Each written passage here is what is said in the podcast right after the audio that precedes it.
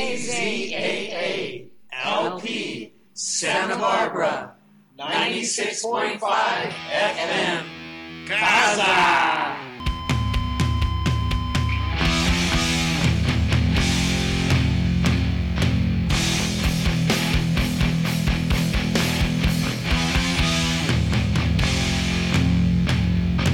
Yo, do we have Oxnard on the line? What up? What up? Yo, what up, Zach? What's going on? Not much. You can hear me all right? Yeah, you're good. Okay, cool. I can hear you. Um, all right. So, real quick, we just heard the playlist of bangers made by Zach Nelson. If you're listening on Spotify, you can hear the playlist at the end of the show. So you know Zach from 185 miles south, retaliate, in control, stand your ground. Not to be cute, not to be confused with the Christian band from Tennessee, also by the name of Stand Your Ground. uh, Voice of Defiance, Somali Pirates. Zach, how are you doing? I'm good. I've never heard of this Christian Stand Your Ground. What's up with that? Dude, I know. So they actually are labeled as like a Christian hardcore band out of Tennessee that came out, I think it was like 07. I was kind of just like, you know, searching the internet and um, yeah, I found this. They're like labeled a Christian hardcore band called Stand Your Ground. Well, they're standing on the holy ground. So what's up with that? Um, so we're talking to Zach Nelson live through the KZAA phone line right now. Um, we are live on KZAA LP 96.5 FM in Santa Barbara out of Casa de la Raza. Um, so I wanted to ask you, in all of those bands that you played in, which one of those bands did you still have hair while you were playing in? well, I played the very first In Control show. I had hair, Nice. you know, but I, I'm I'm follically disabled, man. I started growing bald when I was like 19. It was a total bummer. you know, I don't know. I don't know if it's because I went vegan for a year or what. But everyone everyone should go vegan. Don't let that uh don't let that dissuade you. I think it was just bad genetics. You know, I was born handsome and shit, but oh sorry, I was born okay. handsome and stuff. born handsome and stuff, but uh, and luckily I have a nice round head, so I can shave my head and still look good. But uh, yeah, that first show I had hair. There's photos. Uh, Fred Hammer was there and took photos, and I shaved my head like sometime after that. Um, so yeah, by the In Control seven inch, which came out in the year 2000, I had a shaved head. I mean, I have to say, man, it's you know you pull it off really well. I feel like like some people, you know, they they can't pull off the bald look, but like I couldn't imagine like a retaliate picture with you with hair. Just doesn't seem fitting. You got to know when to ditch it. You know, it's like you, you lost the battle, but win the war. You know, That's what's right. important. Yeah, I got a bunch of friends who have you know go through the same thing. Like it starts receding a little bit, you know, and then they're just like, and then they just let it go and just you know just adopt the whole new the whole new no hair lifestyle. Yeah, you know, you just gotta buy a couple nice hats. Not because you're ashamed of being bald, but because sunburn is real, dude. Yeah, no doubt. Yeah, I'm super white, so I I get yeah, I know sunburn is real. Yeah, it's funny because uh, in in like the console, like in my truck, I always have sunscreen and hot sauce. You know, like in the in the drink holders. and then right. during during during COVID, I had to sub out the sunscreen for uh, some hand sanitizer. Yeah. And uh, my arm my arm's been getting burnt because it's on the other side now, and I can't reach it. What kind of hot sauce? Oh well, I also haven't gone to Baja since the beginning of COVID. Okay. My favorite is my favorite is Tamazula, and Okay. I can't find it here. So usually I just have Valentina's. Okay, it's like nice. it's about as similar. So nice. you know, it's I love Tapatio, I love Cholula, and Valentina's and Tamazula are kind of like in between. It's not as like I don't know. Do you think that Cholula is a little bit more vinegary? I was like, just gonna say that. Yeah, I was just gonna say that. Yeah, it's nice to find that balance, like right down the middle. Um, yeah, for sure. I'll have to, I'll have to check those out. Um, I was just gonna say, yeah, Cholula is good, but it is on the vinegary side, and and uh, Tapatio is great, obviously. Um, okay, so I want to thank you so much for calling in the show. A lot of people have been requesting that I have you on the show uh, in the last like month, so I'm really really grateful um, that you called in. Um, you know the bands you've been like Retaliate, In Control are two of my favorite bands of all time. I'm a huge fan. I'm a 185 miles south listener, so to have you on the show is is really really cool. And yeah, we're live on the radio right now. Um, and where exactly are you calling us from? Uh, I moved to San Diego in the year 2006. So uh, I've been here ever since. Okay, nice. Is, so that's like your home base? Yeah, yeah. I live in the Claremont neighborhood. I uh, I did a few years in Pacific Beach, which is like the party beach, and it was some of the most fun years of my life. But then I turned 30, and I was like, "You got to get out of here." so I just moved up the hill, and uh, I've been here ever since. Yeah, Okay. PB, you got to have a real good sense of humor because it's kind of like the college party area, you know. So everyone's drunk and walking down like you, you know, it's like a beach community where like Yeah. there's al- there's alleys and so forth. So people just like are walking down the alley, kick over your trash can at three in the morning, and Yeah. you gotta like you gotta laugh it off because you're like, oh, that was actually me last night. So I gotta laugh it off when someone else does it. But then eventually it just wears on you, and you know, it's like you can't just run out of your house and rage on everyone. Yeah, no, for sure. I think like for a portion of my life, I would have been all right with that. But I'm, but I'm. Let's see, I'm almost thirty, so and I've definitely my life has definitely settled down, and I like enjoy peace and quiet. So I, I think I would feel the same way after a while. Like I don't know if I would be able to take it like, you know, it wouldn't be that much. It wouldn't be very humorous after a while, for sure. No, but it's a it was a great landing ground because like everyone that lives there is a transplant. You know, Nice. so it's like it's not clicky or anything. You just go to a bar and make friends because everyone else just moved there too. That's super cool. Uh, and what brought you down to San Diego? Why do men do anything, dude? I was I was chasing. I was gonna my say I have a couple answers. One would probably be a female. yeah, yeah, yeah. I was I was dating a girl at the time that was going to uh, SDSU. okay, nice. I was like, oh, time to make a change, and I bounced out of Nard and moved down, and we didn't last that long. Um, you know, first time living together with someone is is a reality check. It is. And. So Yep. you know, but, so we we didn't even last a year of me being there in San Diego, but I just ended up staying because I love it so much. It's it's the best city in America. You know, other than Oxnard. What's up? yeah. Um, yeah, that's I, I haven't spent much time in San Diego. Um, but so is that like is that your initial connection to uh cuz I know you have some shout outs on um you know to like Chula Vista and stuff like that. Is that like is that your initial connection to that area down there was moving there down in 2006?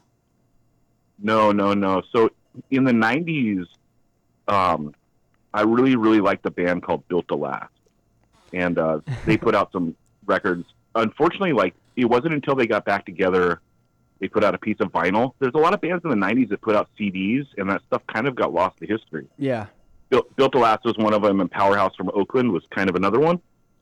And those were like two of my favorite bands, and we would just go everywhere to see them. Those two plus Ignite. So we would drive down all the time to see Built to Last, and sometimes we would drive like, you know, from Oxnard to San Diego, depending on traffic, it's three to five hours. Definitely, yeah. And we would we'd drive down, watch Built to Last, and drive home. You know, and I know you had Bert on here, so what's up, Bert? yeah, Bert to last. Um, okay, so let me just ask you because he, so uh, you know, he was. We were talking Dodgers Padres when I interviewed him, and he wanted me to ask you how it feels, how it feels, how does it feel with the Dodgers behind the Padres in the NL West standings? yeah, well, you know, uh, have you ever seen that movie Bronx Tale? Yes, I have. Yeah, yeah. Okay, there's a great life lesson in there. You know, I know, I know that the Dodgers don't care about me. So when they're losing, I don't take it personally. Yeah. But you got to say this: every time the Padres lose, they're thinking about Bert. They're like, you know, we could probably we could probably dig a little bit deeper. We could dig a little deeper and knock this ball out of the park. But you know, there's that guy Bert Jenkins that likes us, and I think we should crush his dreams tonight. So they whiff, they lose, and the Padres are always going to be losers, dude. This isn't even a rivalry. Like that's such a one-sided rivalry that the Padres hate the Dodgers. You know, it's so lame. When you go to the stadium and like people are chanting "Beat LA," it's like what is this, dude? You know, I, I support positive chants. You know, yeah. like if, if all your chants are negative, you're lame. Like, Yeah. okay, you're just here to watch the show. You know, why don't you root for your team, not Yeah. root against the other team? Yeah, I mean, if we, yeah, if we're, if we're taking up enough space in your head that your chant needs to have our name in it and not even have your own name in it, I mean, yeah, that makes sense. So you yeah, know, like listen to them. They're they're chanting L.A. Like, exactly, yeah, exactly. like listen, listen to you guys. Like all you're doing is you're chanting L.A. Like what's up? yeah, you know, the with the Padres get a World Series ring, maybe I can readdress. This is a Dodger show. It always has been. When I first started doing this, when I first started doing radio here, I did a lot of Dodger talk and Dodger coverage, so it'll always be part of the show. Um, and you know, they're excited, man. They got Tatis, they got a couple pitchers. They're not in last place for once, so I don't Yeah, know. I mean it's it's great. It, they they have a great team and it's fun. It's it's good. You know, like again, it's like I don't care. You know, but it if people get excited about baseball, it's great. It's like one of the the last sports that like a family can go to, right? Like who can afford to take a family of four to a football game? Nobody, I can't You know what I mean? for at, sure. least, at least, I mean, that's why like baseball's still the great American pastime. Like you can go and chill and enjoy the game, you know, and like get as much excitement or as little as you want out of it. It's just nice to go sit outside and catch a game. Yeah, for sure. Yeah, I remember when LeBron came to LA and I was like, man, I've never been to a Laker game. I want to go. And like it, the tickets, it was like for to try and take one other person, it was like half my paycheck. I was like, yeah, it's not gonna happen. Yeah, you know, the best was uh, the year when Shaq left and went to Miami, and like the Lakers struggled and didn't make the playoffs for a couple years in a row. I think I went to four games that first year because like tickets, like they couldn't give them away. Yeah, You know, they were just so bad. But it's like, God, Laker games are so fun. I know. I got to get to one, man. I've never, I've never actually never been to a Laker game. Um, all right. Well, I could talk sports all day, especially LA sports. But um, yeah, thank you so much again for calling in. Um, so before I do want to talk about that playlist that you put together because it was really awesome. Um, I got a lot of you know comments and messages about you know people were like it was very diverse and stuff. So I'd like to get into that a little bit, but first I wanted to ask you about Santa Barbara. So this uh, radio radio station is inside of Casa de la Raza on the east side of Santa Barbara, and um, you know it's historical landmark. There's been tons of you know the Ramones played here, Red Hot Chili Peppers played here. Um, Bad Brains. I mean, so many people have played here, right around the corner from where I'm sitting. And just wondering uh, if you if you have any memories uh, about playing shows up in this area or friends up in this area or anything like that. If you want to just maybe share something about Santa Barbara. Well, the Casa de la Raza is like kind of a blind spot for me because, yeah, I saw all those flyers of like the early '80s and so forth, but I don't get into punk until like the early mid '90s. Um, Okay. and it wasn't it wasn't like a staple when I started coming around. The place to go in Santa Barbara was the living room. Yeah. You know, it was it was Yeah. actually in Goleta, and it had a few different locations, and there was also a location next to the third, the second or third location called Sniffy's too. So there was like four different clubs that it bounced around from in like the '95 to 2002 or three era, and I I never went to the Casa de la Raza during that time frame, so I don't know if it wasn't happening or what. Um, but yeah, we went to the living room a lot. Retaliate played the Casa de la Raza a couple times when we got back together. So we started in the year 2002, and we were just going to put out a demo and play one show. We ended up playing, I think, like three shows in 2002, 2003, and then In Control had a really busy 2003, so we didn't play. And we got back together in 05 and put out a record in 06. And I think in 06, 07, we played a couple times. I feel like we played once on the stage and maybe once on the floor. Yeah, But those are I both possibilities. Yeah. Yeah, I just don't remember super specifically, but I was like, man, this place is rad. Like, why wasn't it popping the whole time? Maybe like they just weren't doing shows. I don't know, but it's great that it's back, and it's so cool that you're doing the this show out of there. Yeah. because you're right, man. it is it is a historical landmark. I mean, you look at those flyers, it's like, my Yeah. God, the bad brains, the bad brains played here. What? yeah, yeah, um, yeah. It's cool. It's act- it was actually like designated or officially, you know, determined to be a historical landmark. Like, however, they would do that in like local government or whatever, um, which is pretty awesome. But yeah, there's like multiple spots, uh, you know, right outside of the studio I'm in. Um, and you know, we were just working on me and my friend Alan from Power Alone. We were just working on trying to get shows booked and started again here because it's such a great space. And then the pandemic started, so hopefully we can get back to that. Um, it would be really great. Yeah, you know, but w- we should talk about the living room a little bit, just because. Yeah, for sure. So people, well, just so people uh, like give it the credit it deserves, because there wasn't like places for small bands to do shows. Like if you wanted to play in like 90, 96, 97, 98, 99, like there was nothing in Oxnard until we st- until we started doing shows at Laser Star. You know, there was stuff in like 95 and before, like Eddie Burgos or Eddie Numbskull, he booked like uh the Club Deja Vu, which is like right off the 101 at Victoria, and then like before my time, other spots. But like in that, like the second half of the 90s, there was like nothing. So basically, the whole Nardcore scene was like based out of the living room. That's You know, pretty like, awesome. it- yeah. Yeah, I mean that's where we would have to go to book shows, play shows, etc. Like all the way into, you know, in '99. No, wait, I think '98 we start doing shows at Laser Star, but then we're still doing like living room and there, and then Ojai starts going, and we just had a little network of places, you know. And unfortunately, all are gone.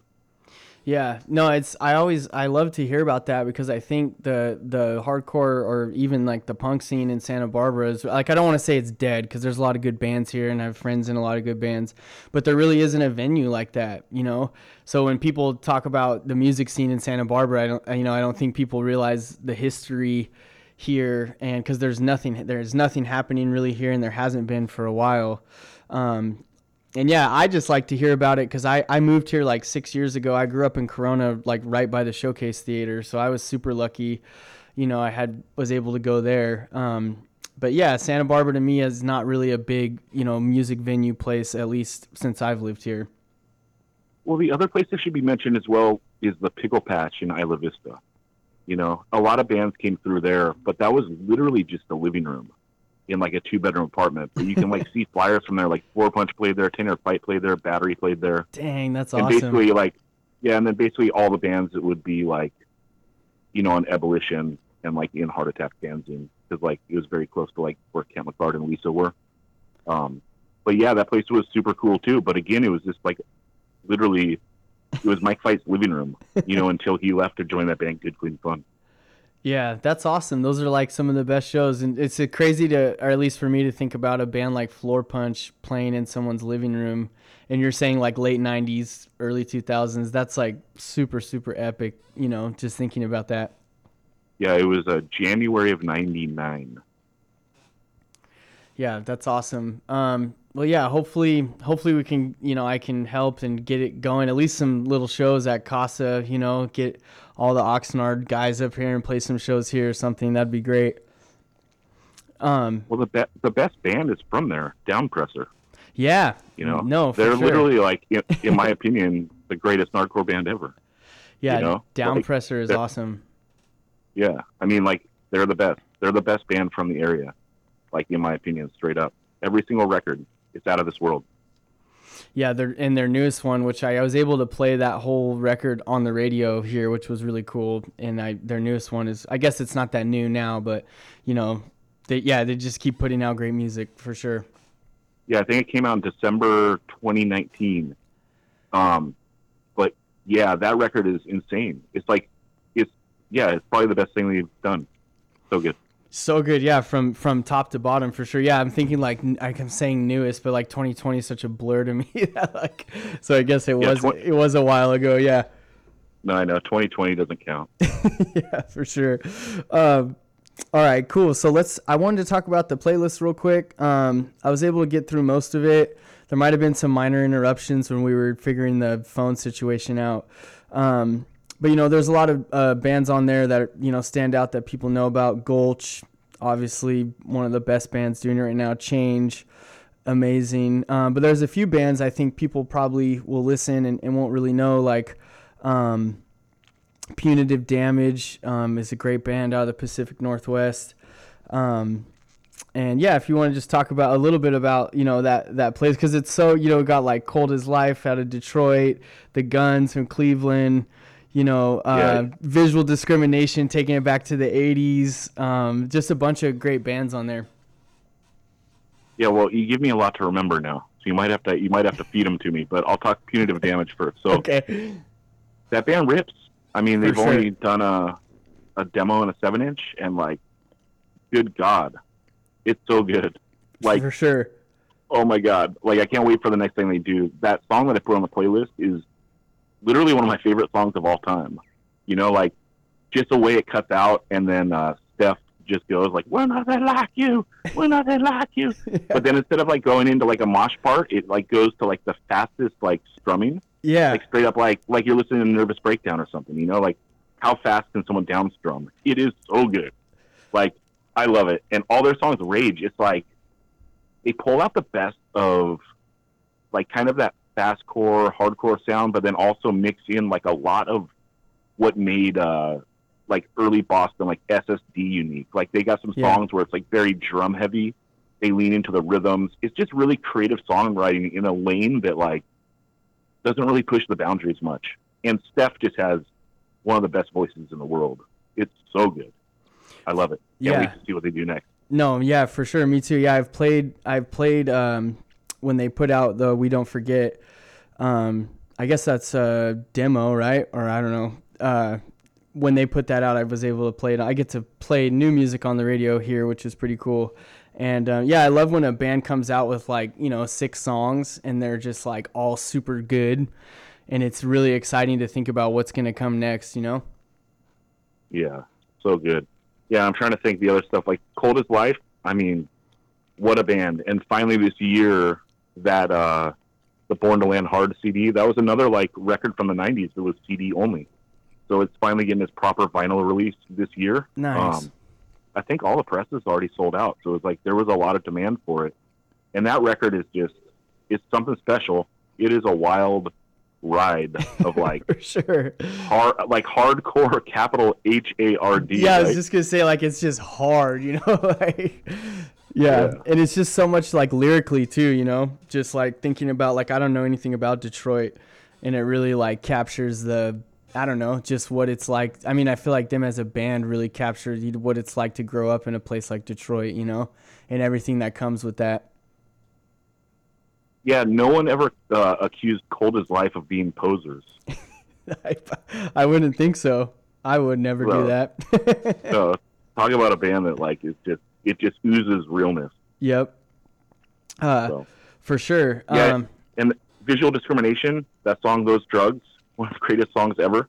You know, it's like it just sounds like uniform choice with like kind of a different singer because Tim Tim Sawyer he has like uh just such a unique rad voice, you know, and and Jeff Banks has been on the pod, the guitarist, and then uh Tim Sawyer is going to be on the pod in the next month or so. nice. Um, so yeah, they're just they're totally rad guys. I love that band. I love both records that they did, and uh, yeah, it's raging.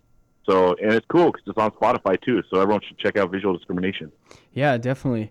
Um, yeah, all the all the stuff was on Spotify. So the the playlist block will play at the end of the at the end of the um, at the end of the interview, and it'll start with the uh, No Vultures, the 185 crew song. I was able to play that one too on the radio right before the interview. Oh, right on. Yeah, that was uh for the hundredth episode of 185 Miles South. The guys made it for me as a, a gift. So that was a really nice gift. Yeah, man, super cool. I hung out with Matt uh, last weekend, and we were kind of just talking about how that whole thing came together, and that it's it's super cool, man. Like just that you know fr- that your friends came together to do that, and yeah, super cool. It's a great song too, you know. Yeah, it's it's really really good. They they turned it out. Um, yeah, and Matt's been very helpful with the podcast. He's recorded a handful of. Uh, we've been doing uh, vocal test karaoke. Like we recorded a an instrumental version of the Integrity song vocal test, and we're having a bunch of different people come on and do their take on it. And Matt's uh, recorded some guys for that, as well as uh, tuning is going to be live on 185 Miles South a week from Monday. Nice. So not this coming Monday, but the following one. That's awesome. Yep. Yeah, Tuning is a great band, and Tuning will also Jeremy and Matt. I think will be on this show on July eighth, hopefully, tentatively. um, yeah, they're gonna put out another record, I think, uh, or they are for sure in the beginning of July. That's right. Yeah, the pre-order is going to go up to coincide with them uh, playing on the pod. And uh, yeah, we talk all about the record on that podcast. I mean, spoiler spoiler alert: we recorded it last night, so it's of, Nice. We record stuff a little far in advance because I'm neurotic.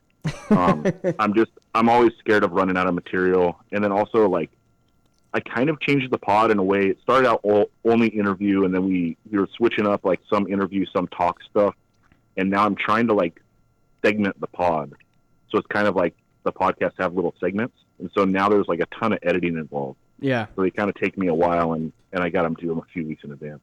Yeah, that makes sense. Yeah, I definitely want to get into kind of just like breaking down, uh, breaking down the pod because it's super cool and like, um, yeah. But I'll I'll get to that in a little bit. Um, but yeah, you're just like a hardcore historian, so I'm I, I like to like talk to you about uh, the playlist because I'm definitely not not with it like that. You know, like I got into hardcore in like 05 and you know I've it's I've always loved it, but I spent time incarcerated and did a lot of drugs and stuff like that. and so my brain is kind of fried and I was away from the world for quite a period of time. So stepping back into it and listening to the pod, dude, is like super cool for me because I learn a lot. It puts me onto a lot of new bands and it's just yeah, I love it for that reason. Well, it's daunting now, right? Like I don't know I can't keep up, man. if I yeah if I got into hardcore today, it would be like man, I Where do I start? I don't right. I don't know if I have the time for this. Like uh, Greg from Take Offense used to help out on the pod a lot, and he was saying a couple years ago, he's like, "There's a lot of young kids now that are like, I don't care about any band that's older than 25." and I'm like, dude, that is so sick. Like, why get- not? yeah, for sure, dude. You know, it's Yeah. like I am not mad at that at all. Like, whatever. Have Yeah. a system that works for you, man. Like, that's cool Yeah, no But- doubt.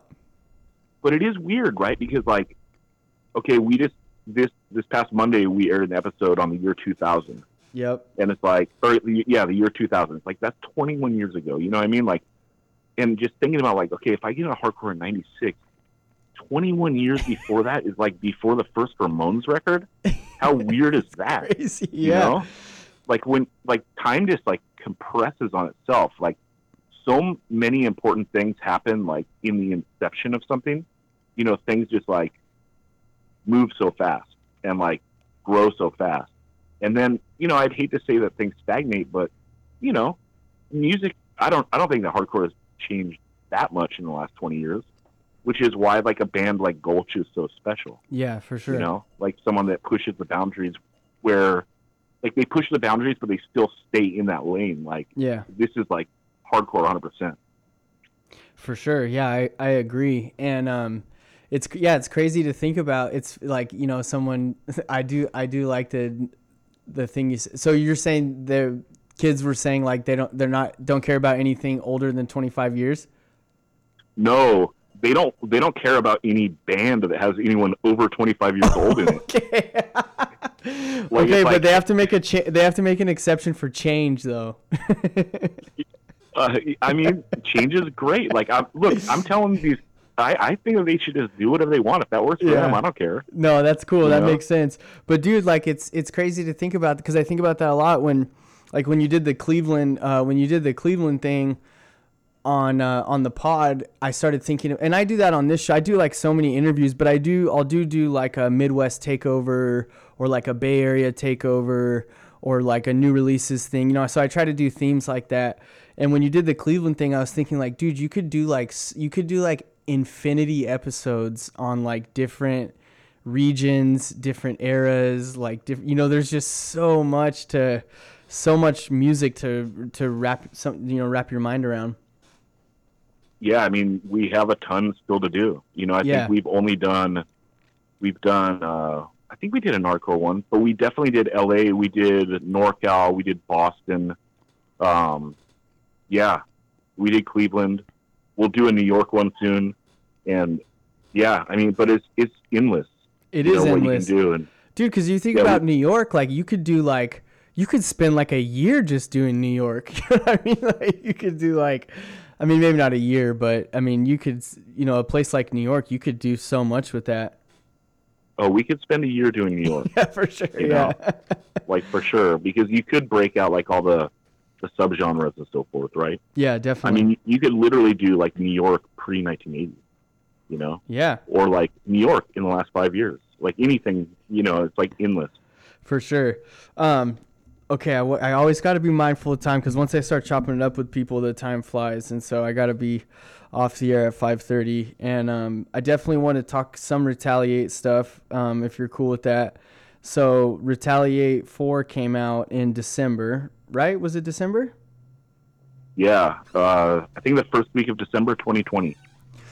Yeah, and like, dude, every Retaliate song, I'm like, I love. Um, yeah, and the Retaliate Four was freaking awesome, and um, I love that you put the dedicated to Episode One um, and True Believers song on the playlist because I've played that song on this show like a ton of times, especially through like uh, December and January. It's such a great song. I feel it's like it's kind of like the modern day Two Towers in a way.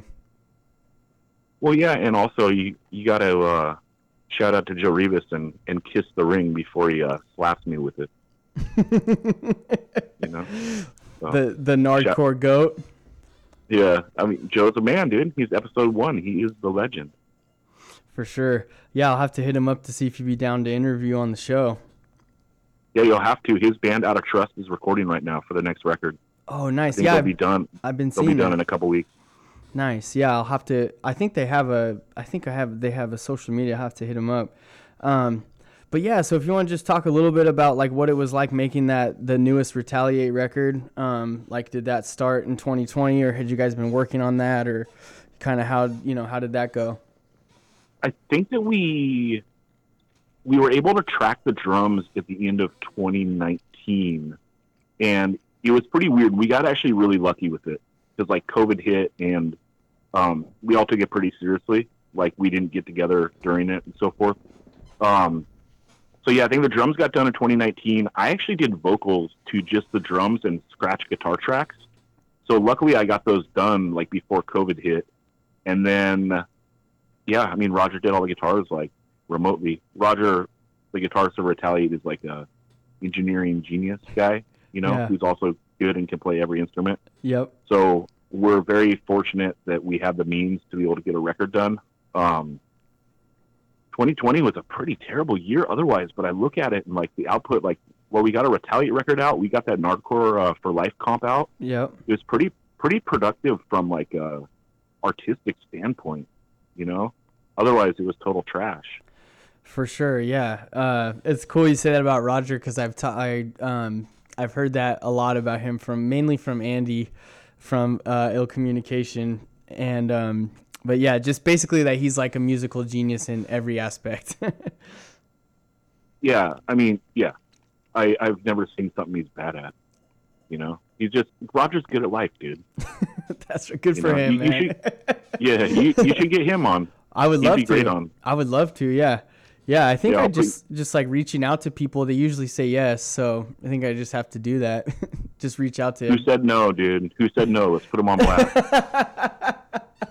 Um, it's not so much saying no. I just a lot of times will get like no reply, which is cool. Whatever, you know. I mean, it's not for everybody. I just like when I was when I was younger, I listened to a, a you know University of California Riverside uh, college station, and they did a hardcore, you know, two hours of hardcore every Wednesday night. And I just thought that was like the coolest thing, dude. Like listening to hardcore on the radio, and they take requests. And so when I got the chance to to do this on this radio station, I totally took advantage of it. And most people are like, you know, they they like like they appreciate that, you know, like the the community radio aspect of hardcore, you know, that you know, I guess that happened a lot in the 90s, I assume, right? Yeah, I actually, if you have Joe on, I think he might still have the audio of it. I think that Burning Dog played live on the radio on one of the Santa Barbara stations. Nice. and like and they did a contest like okay whoever answers this question right call in and uh we'll send you a record and i called in and won Oh, and nice. so and i think he still has the audio it's like me when i'm 15 or 16 like hey guys uh, i'm pretty sure that song is clenched fist you know Dude, that's sick. Yeah, if he has the audio, I could play it over the air when I interview him. That would be awesome. yeah oh man i outed myself now there's no going back um but yeah, I would say for sure, like the you know putting out that retaliate, looking back on 2020, the retaliate record coming out was great. Um, did you did you guys have any hesitancy of releasing it at that time, or did you kind of just have like it was stamped, it was done, you wanted to get it out for people to hear? No, no, because we're not like a touring band or anything. Yeah, Only like only the full time bands that like have to do like the that are planning out tours behind the records needed to like really be concerned with that. For us, like it was no big deal. Although like it was totally a bummer to not be able to do a record release or like to do an hardcore show. Yeah. Like we were gonna do for that LP, like we were planning on doing like a giant show, you know, and and it never happened either. But we'll do it. We'll do it later this year. you know, yes, it'll just be okay. everything one year after. So we can look forward to a retaliate record release show. Yeah, yeah, and we Okay. we yeah for sure. Okay, we're, we're gonna do it later in the year, and then we'll we'll we'll pull some big things out of the hat from the Nardcore record release Dude, one year after. Can't wait, man. That'll be so epic. Yeah, the tavern's already booking some pretty awesome shows, so I feel like Ventura County right now is, you know, right before the pandemic was really doing a bunch of awesome stuff and and I'm super excited to see what happens in Ventura County in the next year, you know. Yeah, I'll see everyone at that Dead Heat show in July. Word, yeah, I'll be there too, man. I'm actually I got uh I guess a spoiler, but not really cuz no one really cares, but I got Sebastian from Regulate uh coming on the show the the the the day or the Thursday before that show. He'll be interviewing on on this show, so that'll be super cool. That rules. Great Yeah. band. Yeah, great band. And I'm waiting to hear back from Dead Heat. They said they were down, and I hopefully get them on for like a record release interview slash like pre-show, just interview, chop it up, whatever. Yeah, man, that'll be sick. Yeah, yeah, cool, man. So we'll get to meet in person there for sure. I'll be there. Just Yeah. look for the most handsome guy in the room. Yep, sunblock on the dome or what? Uh, hopefully, it's nighttime. No, Oh yeah, I don't know. I don't remember. Uh, Maybe it starts at like five. So yeah, it'll be nighttime Yeah. by the time it gets popping. Hopefully. look, dude, I'm pretty pale, but I don't have to wear sunscreen at night. That's right. Um, yeah. So if you want to talk a little bit about, so yeah, look super looking forward to seeing Retaliate and um, love that record. I've played it like so much on this radio station. Um, and the Nardcore for Life thing compilation was really awesome too. You know.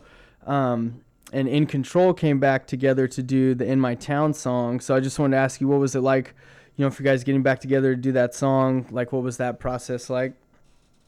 it was really like weird because there's so much writing on doing one song after like 15 years you know like For sure. to do a seven inch or something would make uh, maybe a little more sense but i got wrapped up in doing that record like you know we started putting it together me andrew and stu and i just got so excited i was like i want to be on this like Yeah. we got to have in control on this because i'm looking at all these bands and i'm like man i can't do this record without seeing like my logo there too you know Yeah, dude. so, so like I pulled the song out, and full disclosure, so there were some bands that like couldn't do it because they're on like bigger record labels and stuff, Yeah. and they didn't want to like line step or whatever. I was trying to ghostwrite a song for Night Demon, Okay. and uh, so I was I was writing that song, and then I was like, I don't even think I sent it to Jeff because I was like, dude, I'll just write you a little song, and I wrote lyrics and everything, and uh, and then I was like, I think I should just use this. I kind of like it a lot, you know. And then I just wrote I then I wrote lyrics that fit in control, put it on there, and we recorded it, and in control's on the record. yeah, you know? dude. Great song. And it was so cool to have something new from In Control to hear. Yeah, and very fitting to be on the Nardcore for Life compilation. Yeah, I mean, like every song on there was a like a new and exclusive song, but like it was very cross generational. You know, like there's Stalag on there, there's Ill Repute on there, and then all the way up to new stuff like Slow Dead Heat, Civil Conflict, Yeah. Everything. You know. Yeah, dude, it was it was epic. And then the digital release too was even like even cooler to have all all those bands on there, you know? Yeah, 24 bands isn't enough. Well, we got 36 for you. What's up? yeah, that's You what's know? up, man. Yeah, it was it Yeah, was- and there's and there's great stuff on the digital. Like uh, that "Keep Fighting" song is like one of my favorite songs on the whole thing. Like, uh, you know, that Charman song is my favorite. That Minus song is probably my second favorite, Yeah. and then probably that "Keep Fighting" song. You know, I love it. the The singer sounds just like how Tony Cortez from Ill Repute sounded like in the '90s. Like I really love this album uh, that they put out in I think '97 called Bleed. Mhm. It's like Ill Repute playing like new school, no effectsy type music, but then Tony has like such a. I mean, I hate to say like kind of a Tom Waits-ish voice, but like kind of like a guttery voice, you know, like yeah, for sure. Yeah, And like and for that over the top of like really melodic octave driven music, it was like such a weird juxtaposition that I completely love it. yeah, that just You know? totally worked for sure. Yeah. Yeah, and that keep fighting like kind of has the same vibe. So sick. For sure. Um, yeah, like speaking on 2020 releases, it was cool, man, because I got to play. uh, So I played the Nardcore for Life compilation on the radio, most of it, and then I also got to play the Reflections compilation that Stu did. Um, I actually got to play that tape through the tape player on the radio. Um, so yeah, it was those two things were pretty cool to do, you know. Yeah, I mean that thing that Stu put together, what a labor of love. For You know, sure, like- man. Because it's it's hard to like organize a comp period you know of getting people in the studio and so forth but to pull together all that old stuff that's like off tape and try to clean it up and i mean he that was a total labor of love. He killed it on that thing.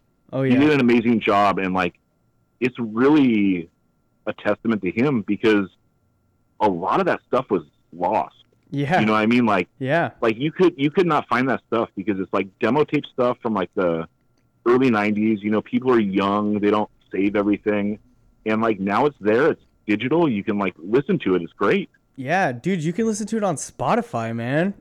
like that's like so That's so epic, yeah, to find like lost demo tapes from the early '90s, all the way, you know, to having it on Spotify. Yeah, and shout out to Stu. He, you know, I I was talking to him about like zines and stuff, and he, dude, he sent me like the coolest care package, man, of like all these, you know, original blueprints of zines that he had done, and all this Fred Hammer stuff, and um, yeah, and I think he told me I think he made part of, or he worked, he did a lot of the. Uh, the Nardcore for Life stuff or the uh, reflections while he was living in his car, which is like even sicker.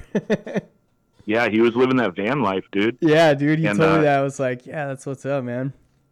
Yeah he did that and he did the whole booklet for the Nardcore for life comp like that's all stu Yeah, yeah, and it was So- like I think like I I I can appreciate it so much more after he kind of showed me and, and broke down like how a zine is made all by hand. You know, he like wrote all these little notes on it and was like, you know, no computer was made or no computer was used in making this. And so when you look at now, when I look at a zine, especially the reflections one, and just understanding the cutting and pasting and you know copying and all that stuff, it's super cool, man. yeah yeah i mean it's, it's art It is, You know? yeah. legit art for sure. Um, so in control reunion show 2021 or 2022. uh, yeah if someone can meet our writer no i'm just playing yeah maybe we'll see you know it's hard people people ask us like i mean obviously not in the last year but people hit us up all the time like yo can you control play a show? And like it's like we're not a band dude. What, what are you asking? Yeah, like and then also like people don't understand like i really love that band. Yeah, right? Like i put my heart and soul into it and i love everything about it. I love ryan. We're still like good friends. And i don't want to embarrass myself. I don't want to embarrass that band or that band's name or that band's reputation. And so like we've done some reunion shows but we practiced for a long time before them yeah. you know yeah. so like we practiced for like months before you know when we did like that first big reunion i think we practiced for three months and so like you got to understand that's pretty gnarly because that's me driving to orange county from san diego every week yeah, it's ryan driving from oxnard to uh, orange county every week so we can practice with roger and it's just like dude how much gas and time and It's everything is going into this it's Yeah. like it, it's not just hey you know Get together we're, and we're play. a real show. You guys yeah. want to play? It's like no, because I don't want to. I don't want to be a sloppo band. Yeah. No, that's good to know. So for all the people that were requesting in control reunions because of the Nardcore for Life track, there you go. it's not as easy as Yeah. it seems. No, but it, we we might need to make it happen for that. We'll see. For we'll sure. see what we can pull together. for sure. Um, all right, so we got like 15 minutes left. So I did. So if we could take a trip back to Southern California in the 1980s, real quick, or 1990s, Um, I don't like want to date you. I'm not sure exactly how old you are, but um, I just think it's like the you know like I'm a Southern California kid, um, and I just think like I try to put myself back in the you know um, hardcore and punk in Southern California, you know in the late '80s and the '90s, but I wasn't there, so I just kind of like to hear about like what you know what was that like like if you maybe like kind of paint that picture a little bit like where exactly did you grow up what was it like in Oxnard you know were the shows like like if you don't mind talking about that for a little bit Well, I'm only 41, okay so I don't get you're into young punk until the ear yeah. I'm uh, dude. I'm a spring chicken. What's up? that's right yeah And uh, yeah, I don't get I don't get into punk until the early 90s. Like not until I'm in junior high. okay When I was in uh, fourth grade is when I started like liking my own type of music. You know, Mhm. like that's not stuff that gets played for you. And I was way into like butt rock, like Motley Crue, Poison, all that stuff. I really enjoyed it. And then inevitably, as you get older, you start liking harder and harder stuff. So yeah it went from that to Metallica to Slayer to like Morbid Angel and stuff because like the early '90s was when death metal starts popping and getting great. yeah And then then I heard Bad Religion suffer, nice And- and I was like, what what is this? Like, how does something have like the speed of like a you know like a Slayer or Anthrax or whatever, but it has like the melody that I used to like from Motley Crue and Poison. for and like sure yeah I under I understand that that like is kind of a stupid mashup. It's like Bad Religion doesn't sound like Poison plus Slayer. That's stupid, you know. But like to someone's brain that has never heard something like that before, you're looking to be able to explain it to yourself, yeah and that's what it was. It was like the melody that I like plus the aggression that I like, and that album changed my life. And so I got into like punk after that, just like a sponge, you know, anything I could get my hands on, loved it, you know. And then so I loved all that like I don't know mid early early mid '90s like Epitaph stuff, like everything on Epitaph and Fat, yeah for sure. you know. And and then eventually like the lyrics just got grating, you know, like oh these lyrics are so dumb for like a lot of the songs. Like some of the bands that like stood out to me, I liked a lot. Like No Use for a Name had good lyrics. yeah You know, like some NOFX songs had good lyrics. Some like I don't know, Good Riddance had good lyrics. Like there are bands that did it, but it's just like, you know, I always use the example of there's like that Lagwagon song that is like, look at my cat. Like, can I live like that? All animals do nothing but eat and poop. You know, the other word. And I was just like, dude, I'm 16. I'm too old for this stuff. Yeah, You yeah, know? that's a great example. Yeah, because you know, no, like a lot of those bands, kind of, you know, NOFX definitely, definitely started doing that. You know. yeah and so so i heard a like a band called ignite you know and like and again when you're looking for stuff that you like they were like the perfect transitional band for someone that likes like no use for a name and stuff to transition into hardcore because they have like just the right amount of melody but like no one could ever accuse Zoli of being a jokester you know what i mean he's like singing about like pelicans getting jacked and like razor wire and Yeah. like what you know like the water conditions like in Yeah. you know southeast asia like whatever Yeah. it's all very like he's he's dialed in on some serious stuff and For i was sure, like dude.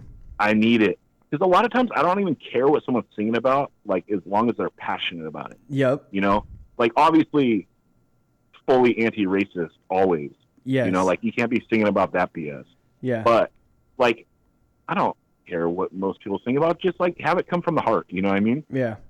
and uh, yeah, hardcore connected with me, and it was all downhill from there. Like I never, uh, I never pulled out of it. You know, a lot of people like visit it for a couple years and it's cute, and then you move on to something else. But I still think it's the best music in the world. You know, and you can listen from my playlist. Like I have a pretty wide like variety of interests, like within the scope of punk and hardcore. But like it's it's mostly in there. You know, like I love it. Yeah, no, the yeah, the playlist is great. The funeral uh funeral oration to uh the guns, you know, yeah, it's like um definitely like across the whole map. I don't really know how else to say it, but um cuz a lot of times I get playlists for people which are great, you know, but there's none of the, you know, there won't be like a that Charman sounding song on there or something like that. And I you know, I I love that kind of punk too. Yeah, that gun song is out of this world. It's so good, You know? yeah, for sure. And then and then Funeral Oration, like I love that band so much, and I'm like I think one of the only fans because like they they sold like nothing on CD like at Hopeless. like I in, I interned at Hopeless Records when I was 18, and Nice. I remember like that's like the golden age of selling CDs, like '98.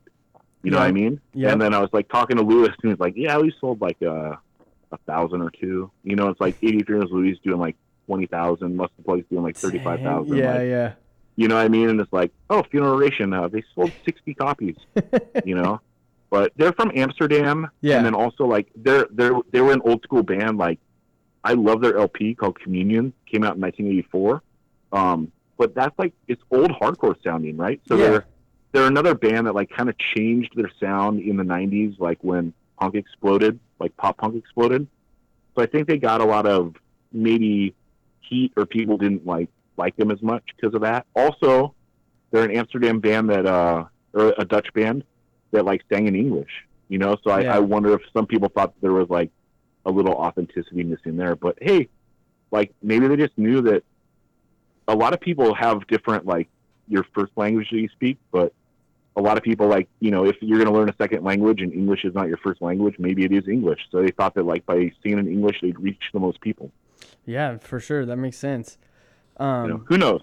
Who knows? Yeah. Um, okay, so I'm not trying to speed up here, but I want to ask you this question because a lot of people I don't think though. So if you had to explain what Nardcore is for those who might not know, how would you explain it? Well, I, I'm not the authority on this. That's why Okay. I have ep- episode one, the Legend Joe Rivas, Okay. on the pod a lot to Yeah. uh, help. But I can give the basic explanation. For sure. So it was coined by Ismael Hernandez, the bass player of Dr. Know, also now plays in False Confession. It's a mashup of the word hardcore with Oxnard, and basically just means all the hardcore bands from the area, the punk and hardcore bands, because the Nardcore comp comes out in 1984, and it says bands from Oxnard and surrounding areas. Yep. You also have Scared Straight; they were from Simi Valley. You know, you have RKL; it's from Santa Barbara. Yeah. So that's kind of like the stretch. And I consider it basically, you know, anything north of LA County. You know, and if you want to claim it, have a piece of it. For you know what. I mean? Like I'm not mad at you. Like Yeah. it- we it's open arms, you know what I mean? Like I I'm so glad that Downpresser and Minus did the Nardcore for Life comp because I consider them Nardcore bands Yeah. and I'm glad that like they were down to embrace it a bit because I love those bands, and they are from our area. And like I was saying in the '90s, like all our shows were like in Santa Barbara area, Yeah. you know, like you know, and, and Ben Edge, aka Ben Merlis, aka Bedge, that's on the podcast a lot. Like Yeah. he was he was in Fields of Fire. They were a band based out of Santa Barbara, but Chris Grande, their bass player, was from Oxnard. He uh, played in Stand Your Ground with me. You know what I mean? And then after Fields of Fire did Annihilation Time and Lecherous Gaze and so forth. So it's all been like since my existence, it's been like one scene. Yeah. You know, like the whole area. I don't. I wouldn't. I wouldn't think anything weird of Santa Barbara bands saying that. You know, it's like Oxnard and surrounding areas, but hardcore just has a good ring to it. It Although I will say this, dude, you know, all the hip hop that comes out of Oxnard, like they always say the ox, and like that's way harder sounding than the nard. like I'm kind of mad at myself. Like, yeah, like we should have started saying the ox in like the, you know, the late '90s, 2000s. Like that, that sounds hard as hell. You know, plus like this year is uh the year of the ox, Chinese calendar. So what's up? oh, nice. Yeah. yeah. What's The ox. That's why that's why we get a new Dead Heat record. It's the year of the ox. D- there you go. Checks out, man. Yeah, I can't. I can't wait to hear the new Dead Heat record. The the two new songs off it are great. Can't wait for the record release show too. Um, It's so good, dude. yeah, I'm It's so stoked. Um, okay, so dang, we're like this went so fast. Uh, so we've been talking to Zach Nelson from uh, 185 miles south. Retaliate in control. Zach, thanks so much for calling in um, and joining the show. You're, you know, a hard. I won't. A legend in my eyes, but definitely like such a hardcore historian. I guess is the best way to, the best way to um, describe it from my perspective. And just listening to 185 miles south is like a it's like a history lesson for me a lot of the time. You know what I mean? Like I don't want to say that in like a lame way, but it is. You know, it's super informative and it's and it's really awesome. Well, I appreciate that.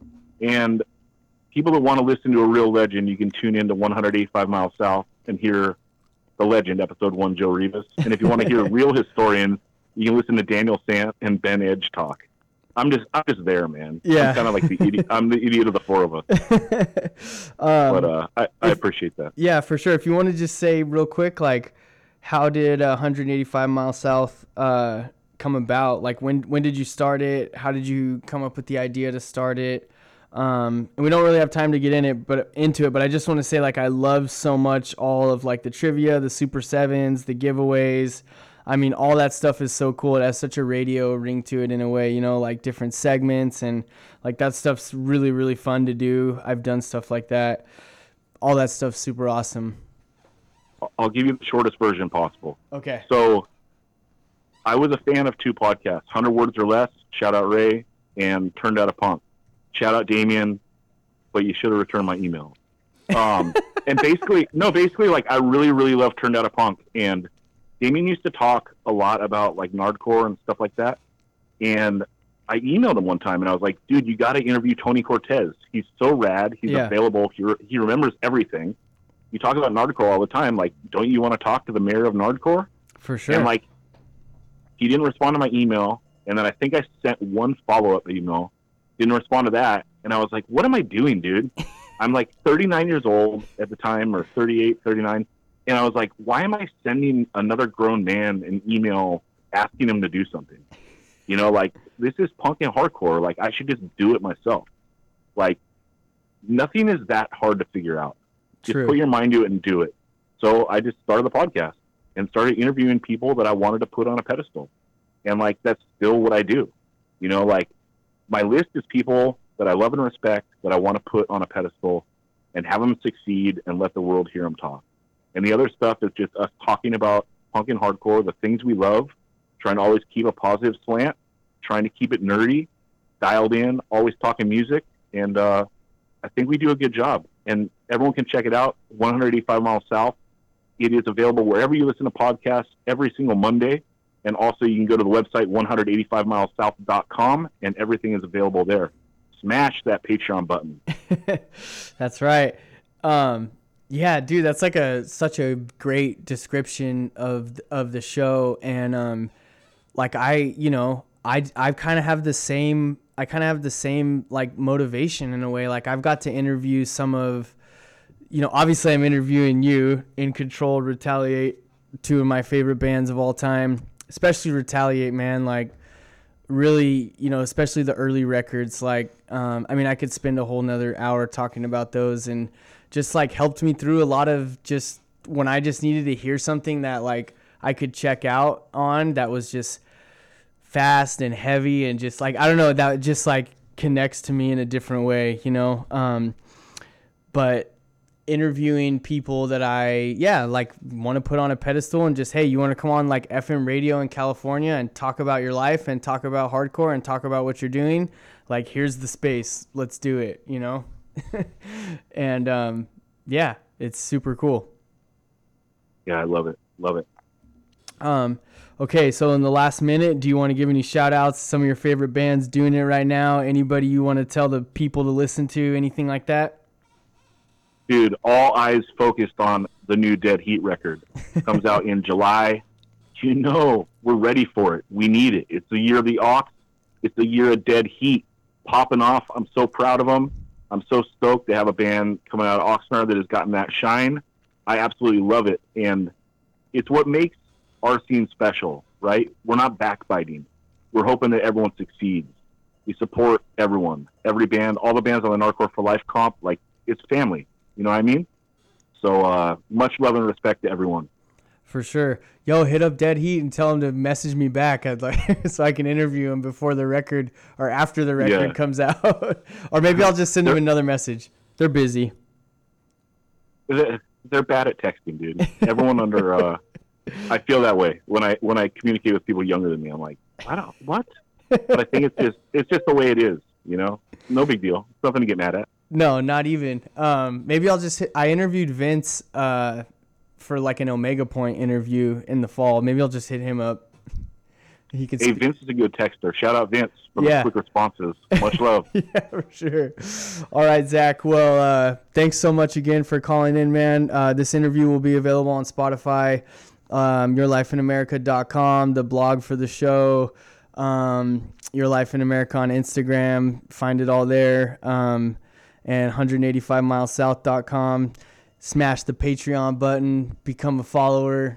Best hardcore podcast out there.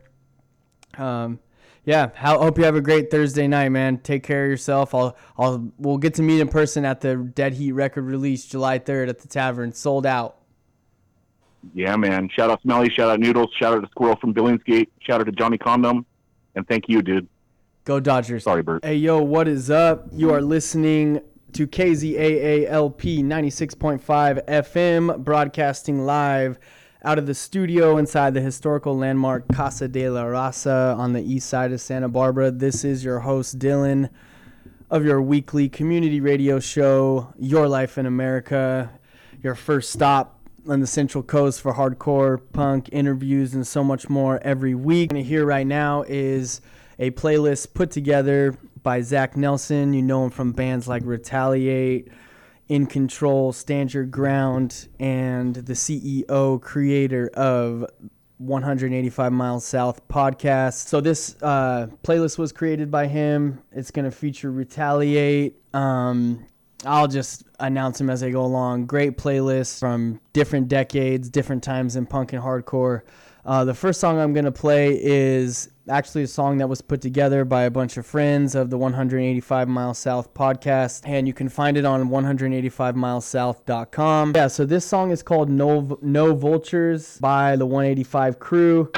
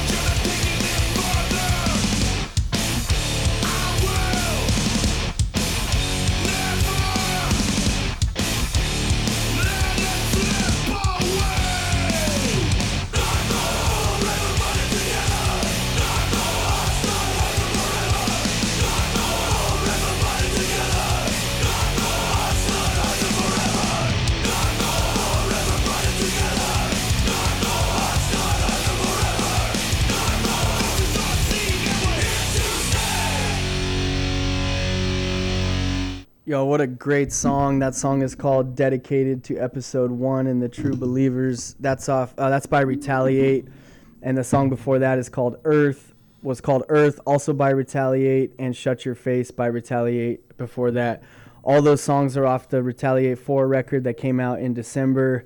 If you haven't listened to it, I highly, highly suggest you listen to it. It's available on Spotify, all streaming platforms.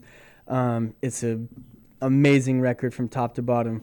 All right, coming up next, we're gonna have uh, four more songs. Again, this playlist was created by Zach Nelson, um, who will be joining the show at 4:30. If you're listening to this on Spotify, you probably already heard the interview. This playlist was created by him. Up next, we got a song off the Nardcore for Life compilation that also came out last year. Um, the song is called "Bitter End" by Charman, followed by "Trial" by Verbal Assault, taking it back and then a band out of the Pacific Northwest called Punitive Damage. I'll play a song called Nothing by them. And then we'll get to some really OG stuff. Black and Gray by Stalag 13. And then you'll hear uh, Beyond from Change, who, if you listen to this show, you've heard a lot of Change. Check out my interview with um, Aram and Chris Williams from Change on the Your Life in America Spotify. Um, if you're listening to this on Spotify, you obviously are you found the Spotify, but you can follow Your Life in America on Instagram, Your Life in America 96.5 FM. Um, there's a link in the profile there to the Spotify page, has all my shows up there. And you can also check out the Your Life in America blog at yourlifeinamerica.com. But here is Bitter End from Charman off of the Nardcore for Life, Life compilation.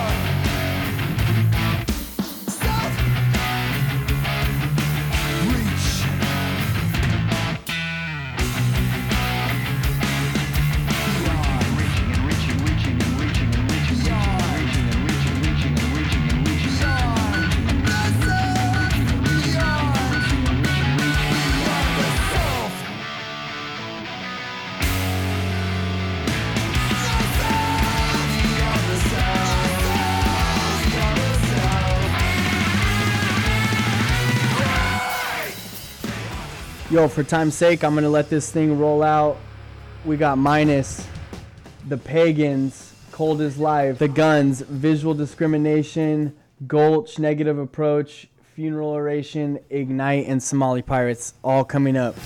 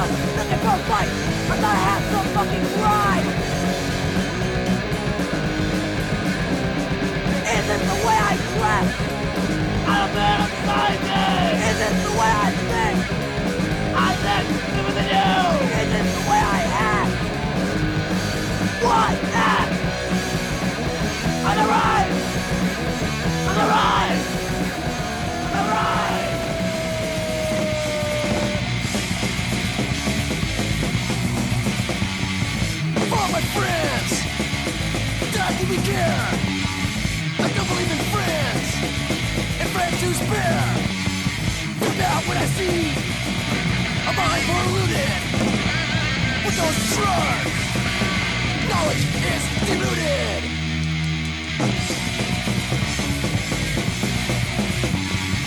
Those drugs are a waste of your time! If you can see that, then you're just fucking blind! Break off from the drug!